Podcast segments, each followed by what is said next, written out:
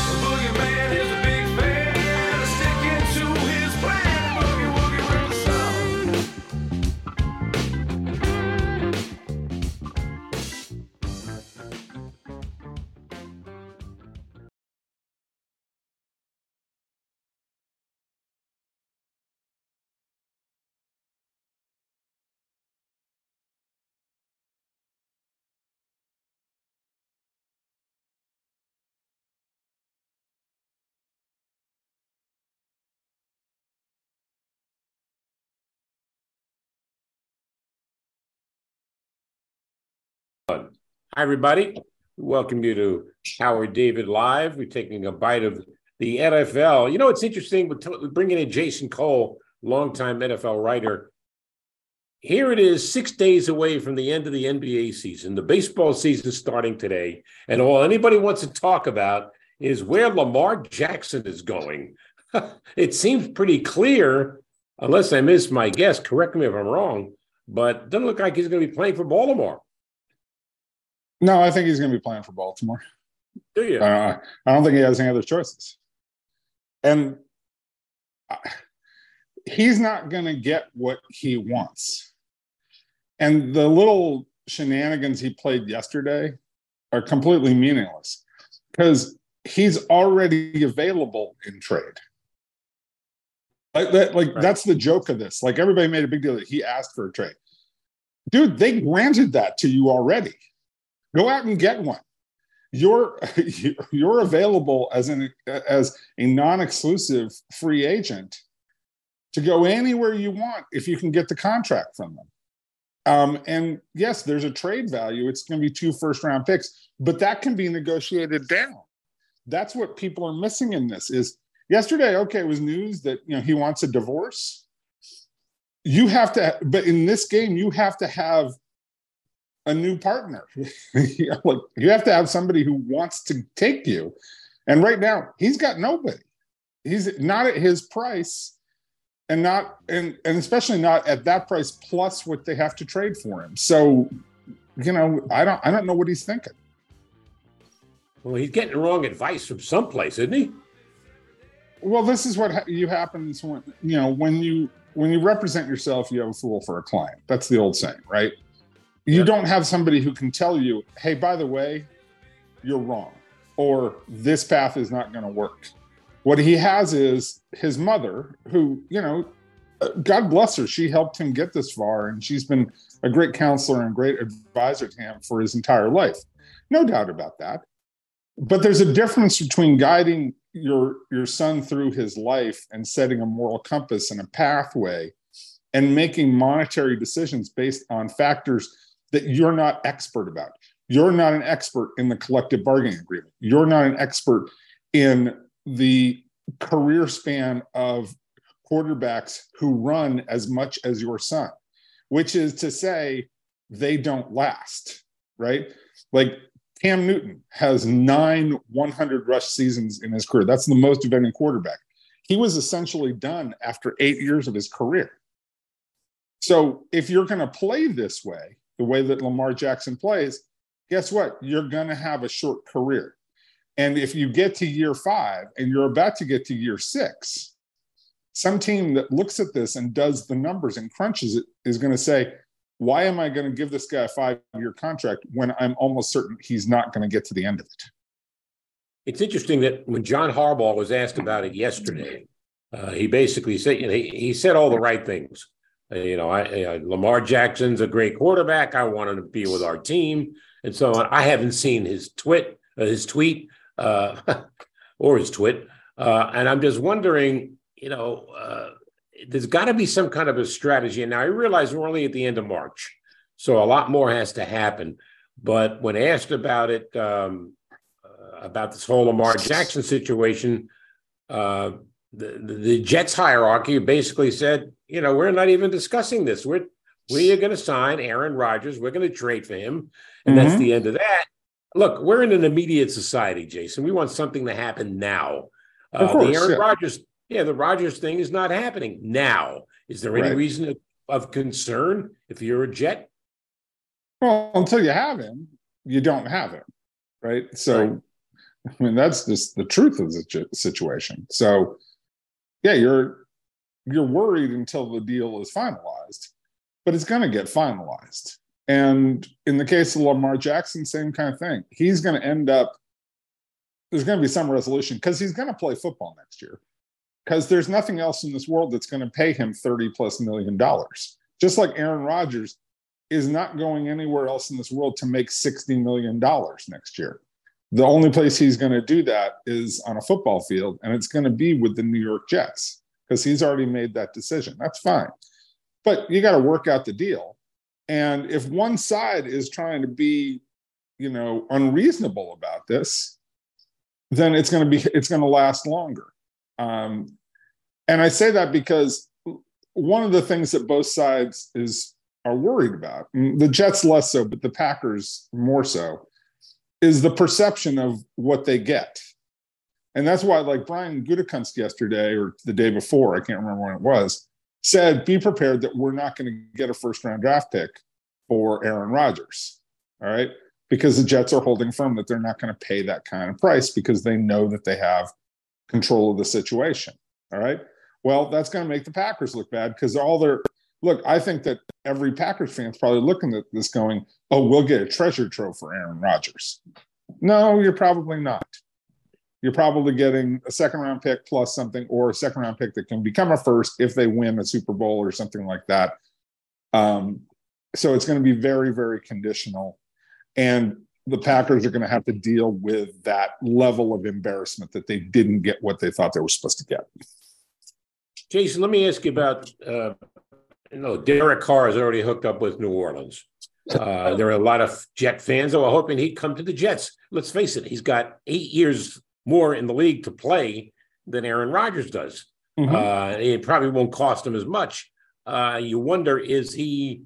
Uh, would he have been the right answer, or did Woody Johnson say, "No, I want Aaron Rodgers"?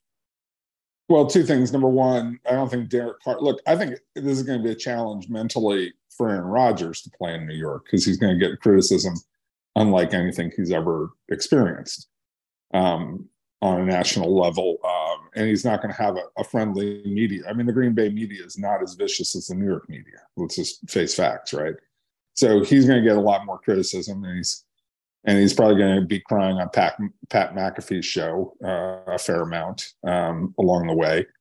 But if you put Derek Carr in New York, I think that would have been worse. Like he's not Hmm. ready for he's not ready for that at all. Um, that's a California kid who's you know just no, it wouldn't work. Um, so that's number one. Number two, Derek Carr is not a good cold weather quarterback. Go look up the stats. Like a lot of fumbles, a lot of interceptions, a lot of bad play in cold weather games. That doesn't work in December and January in New York. So, um, you know, he's better being a domed stadium or warm weather quarterback. That's just that's just fact based on his career. So, no, they would not have been better off going and getting Derek Carr for those two very obvious reasons, and especially the cold weather part of it. Um, but I think Aaron Rodgers is the right guy to go get because he'll probably snarl and be angry for an entire season and play really good football because he's going to be pissed off at the Packers. He's going to be pissed off the media. He's going to be wanting to prove that he's a great quarterback still. I think for one year, this works with Aaron Rodgers.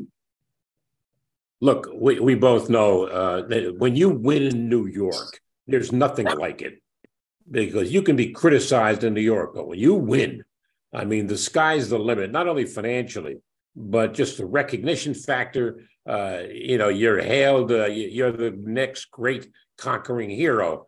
So if he's able to get the Jets into the playoffs, and I hear silly things like, well, you know, they're a contender for the Super Bowl. Stop that. Let, let's talk about realism. And realism is he does make them a playoff contender. Well, I think you know. I think he makes them a Super Bowl contender. I think that's fair. I mean, there now there's some other things that have to fall into place, and but at least look, he puts them on the level quarterback wise of what Buffalo has, what Cincinnati has, what Kansas City has, right? Mhm. Um, and probably better, more experienced than what the Chargers have, right? And you better have a great quarterback in the AFC. So, from that standard, he puts them in the discussion.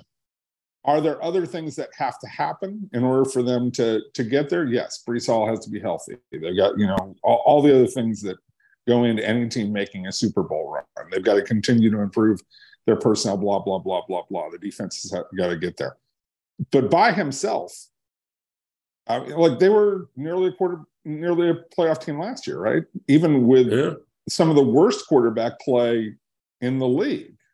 Quarterback play that was to the point of being embarrassing and so embarrassing that they had to go and get this guy. So if they're that close now, you know, Rodgers, I think, definitely makes them a playoff content, a playoff team, and a possible Super Bowl contender. Are they number one in that? No, they're not. They're number three or four or five. But I'll take that.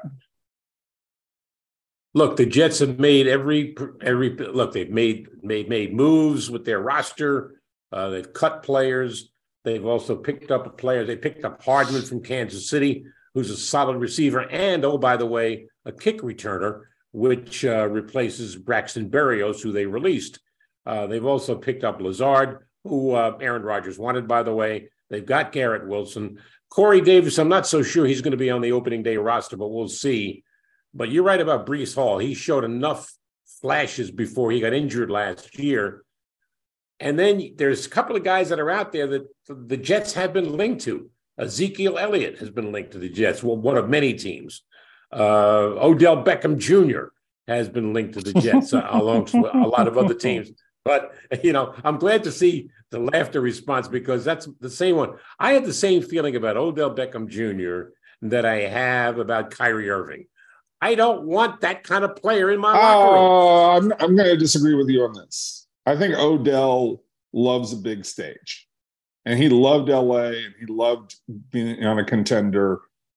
And you put a big spotlight on Odell, Odell's going to want to perform, and he's got a quarterback who he's has to respect in Aaron Rodgers. So I don't mind the Odell Beckham signing if they do that. Okay, um, but I would also say this: I only want one or two of those kind of guys on my team. And if you give me Odell and you give me Zeke, who's definitely past his prime. Now, is is Zeke who wants to prove something and go to New York and and and you know really show up the Cowboys? I maybe take that guy for again for one season. I'm happy with that. You know, um, that that push that incentive, that anger lasts for a brief period of time. So, but but I'll say out of those two guys, Odell's the guy I want more because if he's healthy, and a lot depends on uh, rides on how healthy is he. Um, the only problem is, look, he's going to want more money than Lazard got, or you know, he's going to want the possibility of making more money than Lazard. That's been a hangup for him already, and justifiably. Like if Lazard's making eleven million dollars a year, and Jakobi Meyers is making $11 million a year. I don't blame Odell for asking for more than that. I just don't know that he's going to get it. Look, their, their needs, uh, Jason, are still, uh, they need to fill the offensive line. Uh, they get the 13th pick in the draft, so I'm sure that they'll pick an offensive lineman with that choice uh, because unless you can keep Aaron Rodgers upright, the rest of it is a moot point. But having said all of that, uh, I look at at the whole landscape of the AFC, as you will agree, much stronger than the NFC, more teams to deal Mhm. with. So here's Aaron Rodgers going from the safety of the NFC to he's got to he's going to have to deal with a fist fight in the AFC. Yeah. uh, Look, I don't think Aaron Rodgers is scared of anybody else. No, Okay. no, No, he's not. Like he's looking at this and he'll he'll be up for that fight. Yeah, the the problem you have with Aaron Rodgers is he he's not the guy he believes he's in control now. He thought he was in control of the Packers the last couple of years and had and he had them leveraged. And that started to play out in the relationship that you saw on the field with the head coach, right? Like he's snarling at the head coach. He was rolling his eyes at certain calls, like after they blew playoff games, right? Um, he was undermining authority. And by undermining authority publicly, that allows for your teammates and other players to undermine authority within the confines of the locker room and the, and the facility. So it was it, it had gotten to the point where it had gone sideways. My concern with Aaron Rodgers is is he still going to undermine authority in New York, you know, publicly? Um, is he going to thumb his nose? I mean, he, he's even done this to the league. You know, the whole COVID thing, you know, where he pretended that he had been, you know, taken a shot and hadn't. That whole kerfuffle that they had, where he basically lied about his status. Um, you know, that's that's him thinking that he's bigger and more important than the powers that be, and that's a dangerous quality in football. Football is about everybody falling in line and playing together for a common cause and suffering together. I don't think that Aaron Rodgers likes the suffering together aspect of football much anymore. But let me ask you this: uh, based on what you know of Aaron Rodgers, the character, and so on, uh, one of the things he's going to be charged with is trying to mentor Zach Wilson, because yeah, you know, and and that yeah, it, it, that's uh, uh, we saw Zach Wilson last year. He's got a little growing up to do, amongst other things. Uh, but here's here's Aaron Rodgers, who's not there yet. But when he comes in, everybody's going to expect him to be that mentor, that guider, that, that leader on the field and in the locker room. So here you have uh, Aaron Rodgers, who Uh, plays one- look, look, look, Howard, I hate to interrupt, but Aaron Rodgers is not there to mentor Zach Wilson. Zach Wilson is there. they think he is. No, they can say that all they want. They're, he's there to win games. He's not there to caretake for Zach Wilson. Zach Wilson has so much work to do on just learning to be a professional that nobody ha- nobody can instruct instruct him on how to do it. Nobody can talk to him about how to do it. Nobody, he either has to buy in and follow along and study everything that Aaron Ro- Rodgers does and go, yes, sir, no, sir. How do I do this? And practice every bit as hard, work as hard. And if he does anything short of that, he should be gone. And I'm talking about before the season. Don't even waste your time. If he's not fully bought in, he should be like a little puppy following Aaron Rodgers around. And Aaron should never even look back to see if he's there because it's not his job to care about it. It's Zach Wilson's job to care about learning how to be a quarterback in this league, not for him to say, Oh, somebody please help me out. I mean, shut the hell up with this kid. I mean, really, like I, I, you know, he's so unprofessional in how he handles himself and how he handled last year. If I was one of, if I was an offensive lineman, he would have shown up with a black eye at practice one day.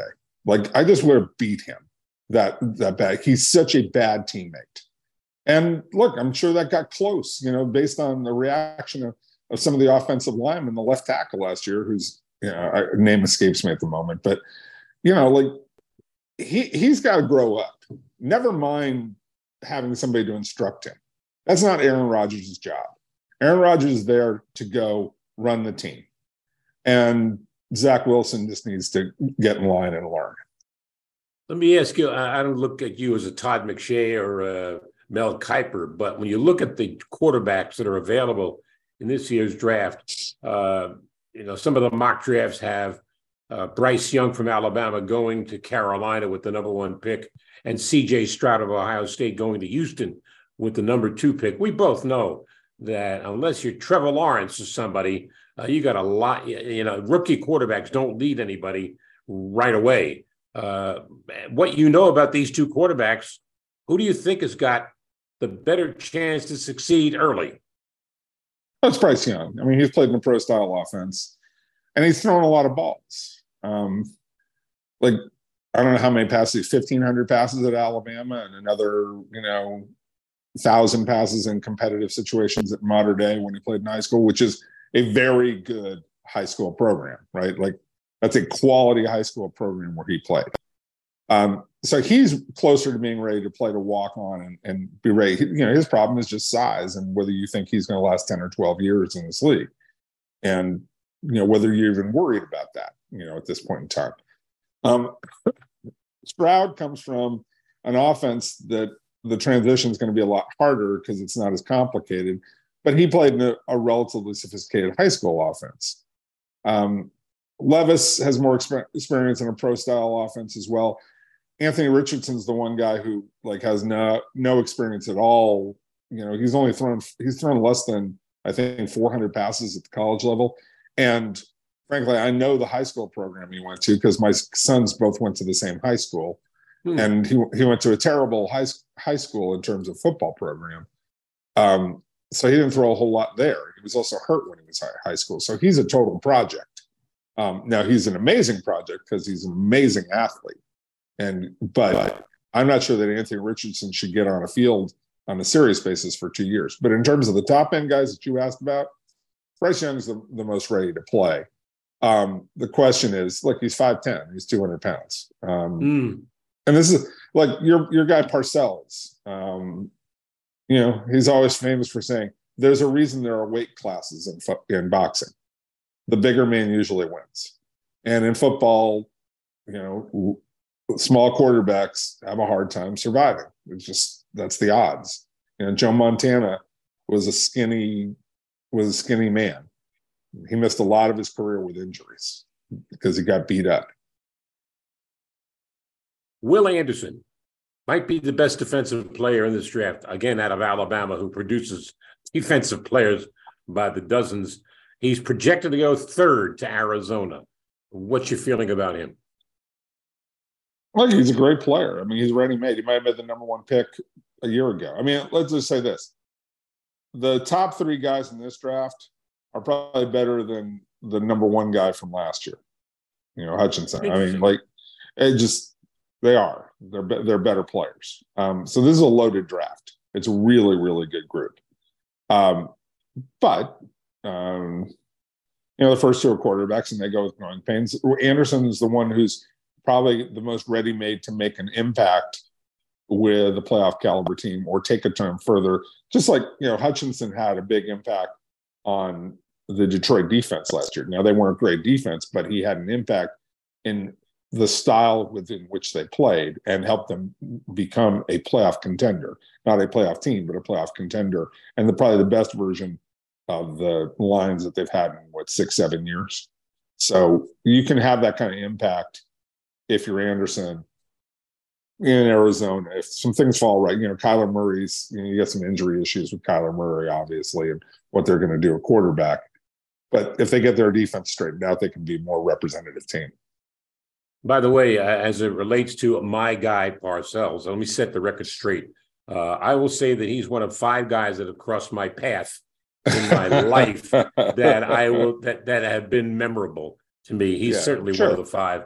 Yeah. Uh, we played golf one day a couple of years ago down in Jupiter, Florida, uh, which is his winter home. And as we're playing, he's getting ready to hit his shot. And I said, Let me ask you this. I said, Everybody says Parcells said this and Parcells said that. And you know, you know, oh, what your record says you are. And, uh, you know, he's not going to Canton and all the other thing. I said, Bill, you're not that smart. Well, I said it at the right time because he whiffed on the shot. Um, he probably, you know, knowing Parcells with his Jersey side, he probably loved that. Um, he probably he probably mf'd you a couple of times. oh, afterwards. definitely.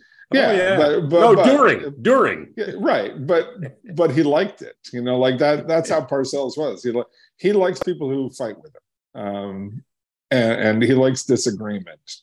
Um, I, I just remember there was one time I wrote a story about how you know he had told one of the Dolphins' assistant coaches um, before a game that Marino was shot toward the end of his career. Right, that physically he was done, and I wrote it because I had it uh, from one of the assistant coaches the next morning I get a call um, on my way to the Dolphins camp, and it's Bill Parcells' secretary um, calling to get a hold of me. And then Parcells gets on the line and he proceeds to just rip me. And so I said, and I'm like, I'm driving. I said, Bill, can you wait a second? I need to pull over so I can write all of this down. And he goes, That's a good idea. You know what? You know he. You know he had a lot of respect for uh, when I was doing the Jets, and he was the coach of the Jets. Uh, I forget who the writer was, but it was one of the beat writers that cover the Mhm. Jets. And he asked Parcells a question, and Bill barked at him. And he stood up there and asked another question. And Parcells turned and looked around, and I asked him about that after the press conference. He said, "You know what? That guy has my respect because he wasn't afraid to ask me a follow up question after I shot him down." Yeah, that's I mean, again, that's the Jersey guy in Parcells. He wants to test. He wants to test you. Everything is a test about you know, like, are you you're willing to stand in and take it, or you're willing to stand in and fight, right? That's that's how Parcells always is. And lot and look, lots of NFL coaches are that way. Few of them are as obvious about it as Bill. Let's just put it that way. Let me ask you one question before I let you go. You're very familiar with the Dolphins situation. A lot of discussion. You know, maybe Lamar Jackson might be a fit there, and uh, you know, where is Tua right now? What are you hearing?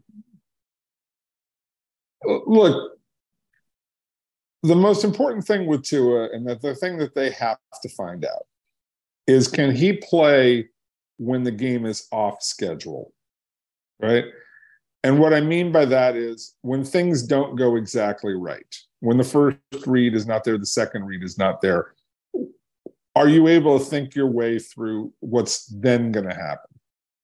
Okay. Or, and I always go back to this play. It's a very subtle play, but it happened in a game at San Francisco, right? Where they, the, he, they caught the 49ers with 12 men on the field.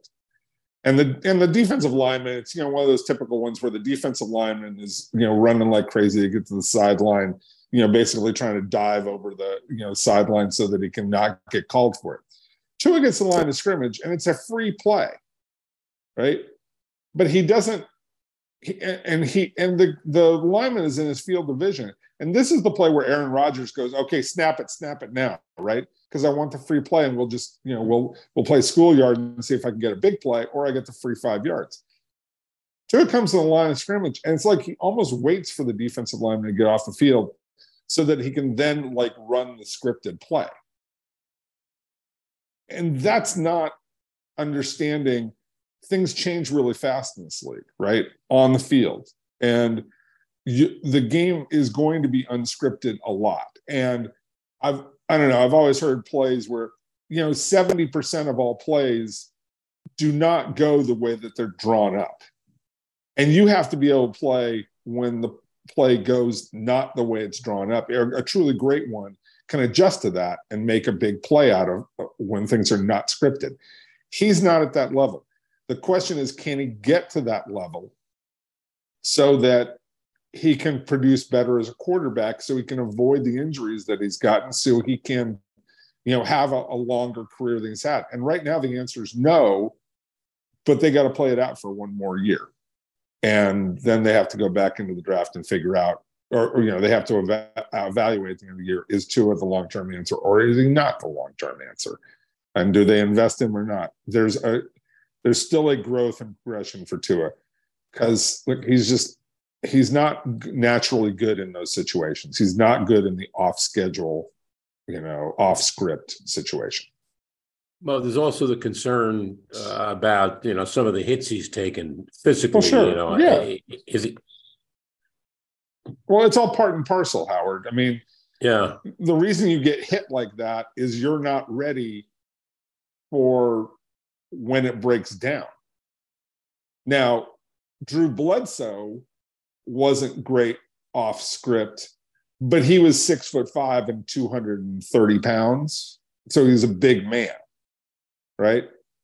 Tua is not that. So, yes, when he gets hit, it's a big problem for him. So, if he can be better at getting through the off schedule play, maybe the other part of that doesn't happen to him as often. Um, but you have you look, you invested a first round pick in this guy. he has won some games for you. He's played well in certain situations that give you hope that he'll get there. And finding another quarterback that easy. Like, you know, how long did the Dolphins go from Dan Marino to just having a, a shot at a guy like Tua? Right? There were a lot of Mhm. crappy quarterbacks in between that. Do you want to take the chance that you're going to go another 15 years before you find another quarterback who's even as good as Tua? Before I let you go, and before you take the trip over the Golden Gate Bridge behind you, I've got, got, Uh, I got my, I got my toll pass. I'm good. yeah, uh, who fits? The, I just just looking at a guess here. It's the end of March. We're not even close to training camp and so on. Who fits this line? Here's a team that you better watch out for. Give me one or two that you have in your mind right now. Well, we talked about Detroit earlier. They're on the right path. They've got and and they play the right kind of football for this era in that it it's power running game to go with a quarterback who's a, a good play action guy, right? So they're maximizing the quarterback, and if they can get better on defense, I think they're they'll be much better. Um, I think.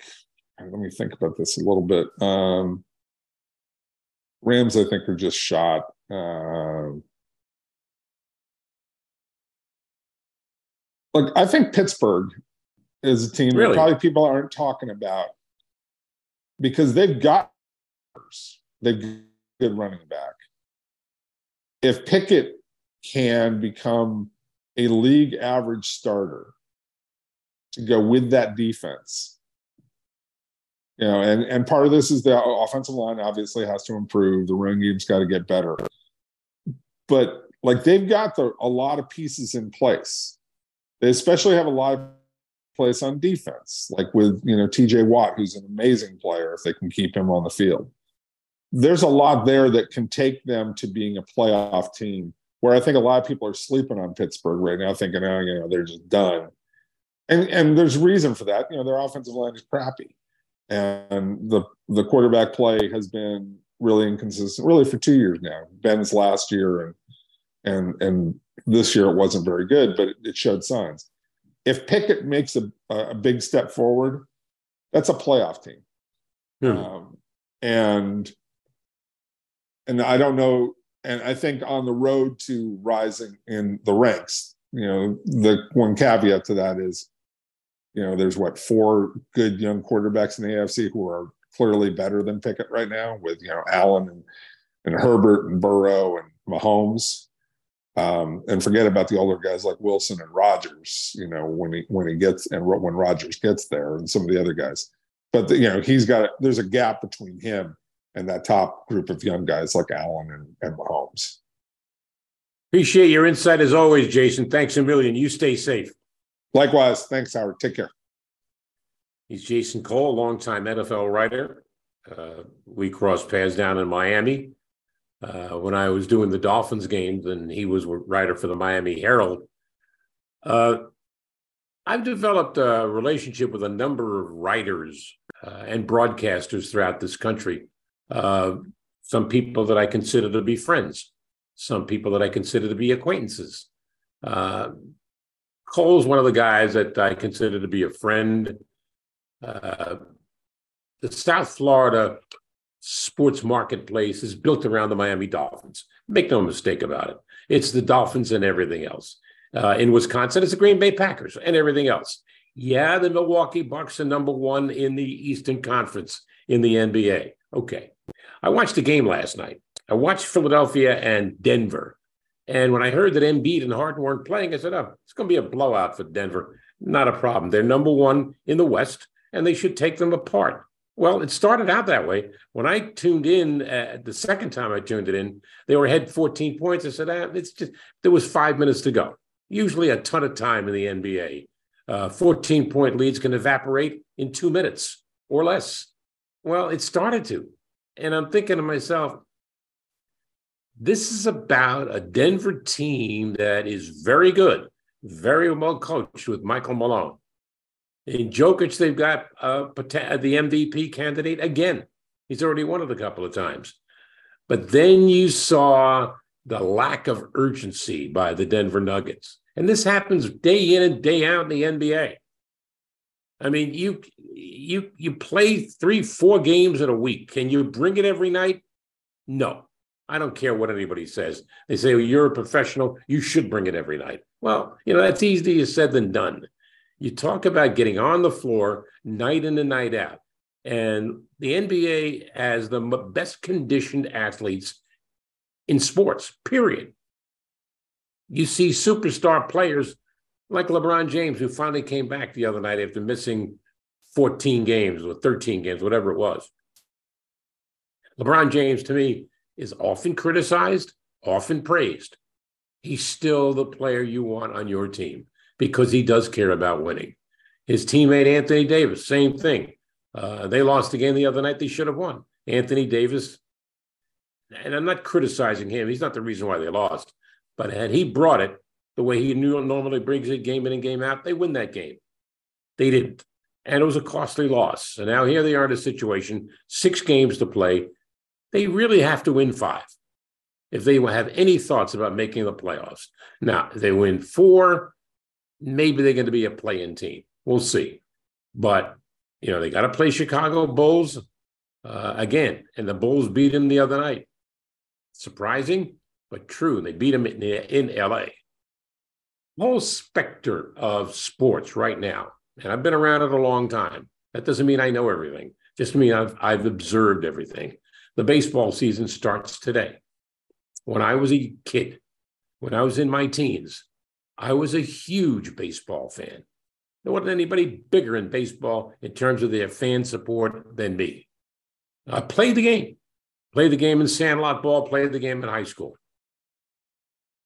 Not good enough to play beyond that, but so what? The fact is, I knew the game, played with a lot of really good players. Recently, a guy who I didn't play with him, but I did play with his brother. And we're talking about the passing of Joe Pepitone. Joe Pepitone was a terrific fielding first baseman for the New York Yankees. He wound up with the Cubs. Joe Pepitone's a New York guy. I'll take you back to the parade grounds in Brooklyn. First time I saw Joe Pepitone, he played for a team called Nathan's Famous. You remember Nathan's? You know what that is? It's like the best known hot dog in the world. They played in Marine Park in Brooklyn. I didn't get to see Joe until he came to play a game at the parade grounds in Brooklyn against the Brooklyn Cadets, where a guy named Joe Torre was on that team. So I saw two eventual major league players playing on the field in my neighborhood. Now, I had just played at diamond number two earlier in the day at nine o'clock in the morning, got done by 11, ran over to the number one field, the fenced in diamond, and got to a got to watch two really good teams, two really great players. And that that was a great memory to me. That was baseball then. It was fun. It was my life. But now I'm looking at baseball and it's troubling to me. It is. Here we got the opening of baseball season today. It's not the number one thought in my mind. Just got through with Jason Cole talking about the National Football League. They're not even close to going to training camp. Baseball starts today. The NBA is six games away from going to the playoffs. And I'm not talking about baseball as my number one thought. That's sad because it was America's pastime once upon a time. I don't see that anymore. If you look at the television ratings, the NFL is number one, hands down. After that, I don't know, I have to go do some digging. But quick story before I leave as it relates to Joe Pepitone. When Joe played for the Yankees, his brother Billy, uh, Billy Pepitone, also a first baseman, was my teammate uh, in American Legion Baseball. We had a championship game in at the parade grounds in Brooklyn. And we're in the locker room before the game, and who walks in but Joe? Now, Joe was always a flashy guy. He comes in wearing yellow pants, white loafers, and an orange shirt, and his famous hair was all teased up. He came in, he said, Guys, I'm coming here to root John. Don't tell anybody I'm here. I looked up and I said, Joe, You're wearing green pants, an orange shirt, and the sunglasses with the hairdo, and you're concerned about people not recognizing you? Seriously? So he laughed. We all laughed. Uh, we wound up winning the game. Uh, when Joe was playing. He had a night game with the Yankees, so he had time to come see a day game uh, in the parade grounds in Brooklyn. It was a memorable moment. And I thought about that the other day when, when Pepitone passed away. He was an icon in Brooklyn. Everybody knew him. Everybody knew Joe Torre. One thing about growing up in Brooklyn, everybody says they're from there. Neil Diamond, Barbara Streisand, Gabe Kaplan from Welcome Back Kotter. It's just interesting to, to make a, a note of, of all of these guys and women that have come out of Brooklyn. It's a big deal. It's probably the one place where everybody says they are from there or they want to be from there. Maybe not the case, but it's my hometown. I'm proud of it. Stay safe, everybody. Thanks for being a part of Howard David Live, and you have a good day.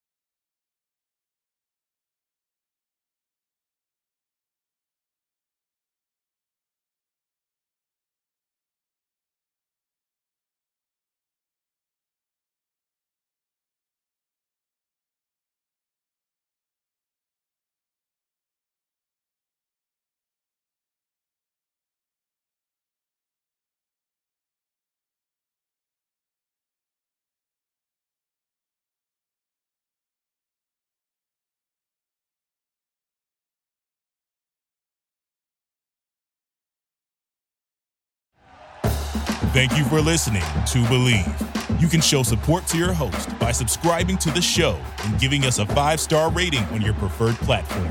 Check us out at Bleav.com and search for B L E A V on YouTube.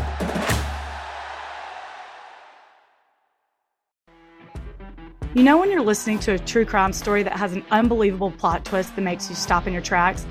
That's what our podcast, People Are the Worst, brings you with each episode. I'm Rachel. And I'm Rebecca. We're identical twins who love true crime cases that make you say, didn't see that coming, and we hate the people responsible for them. Listen to People Are the Worst now on Apple, Spotify, or wherever you get your podcasts.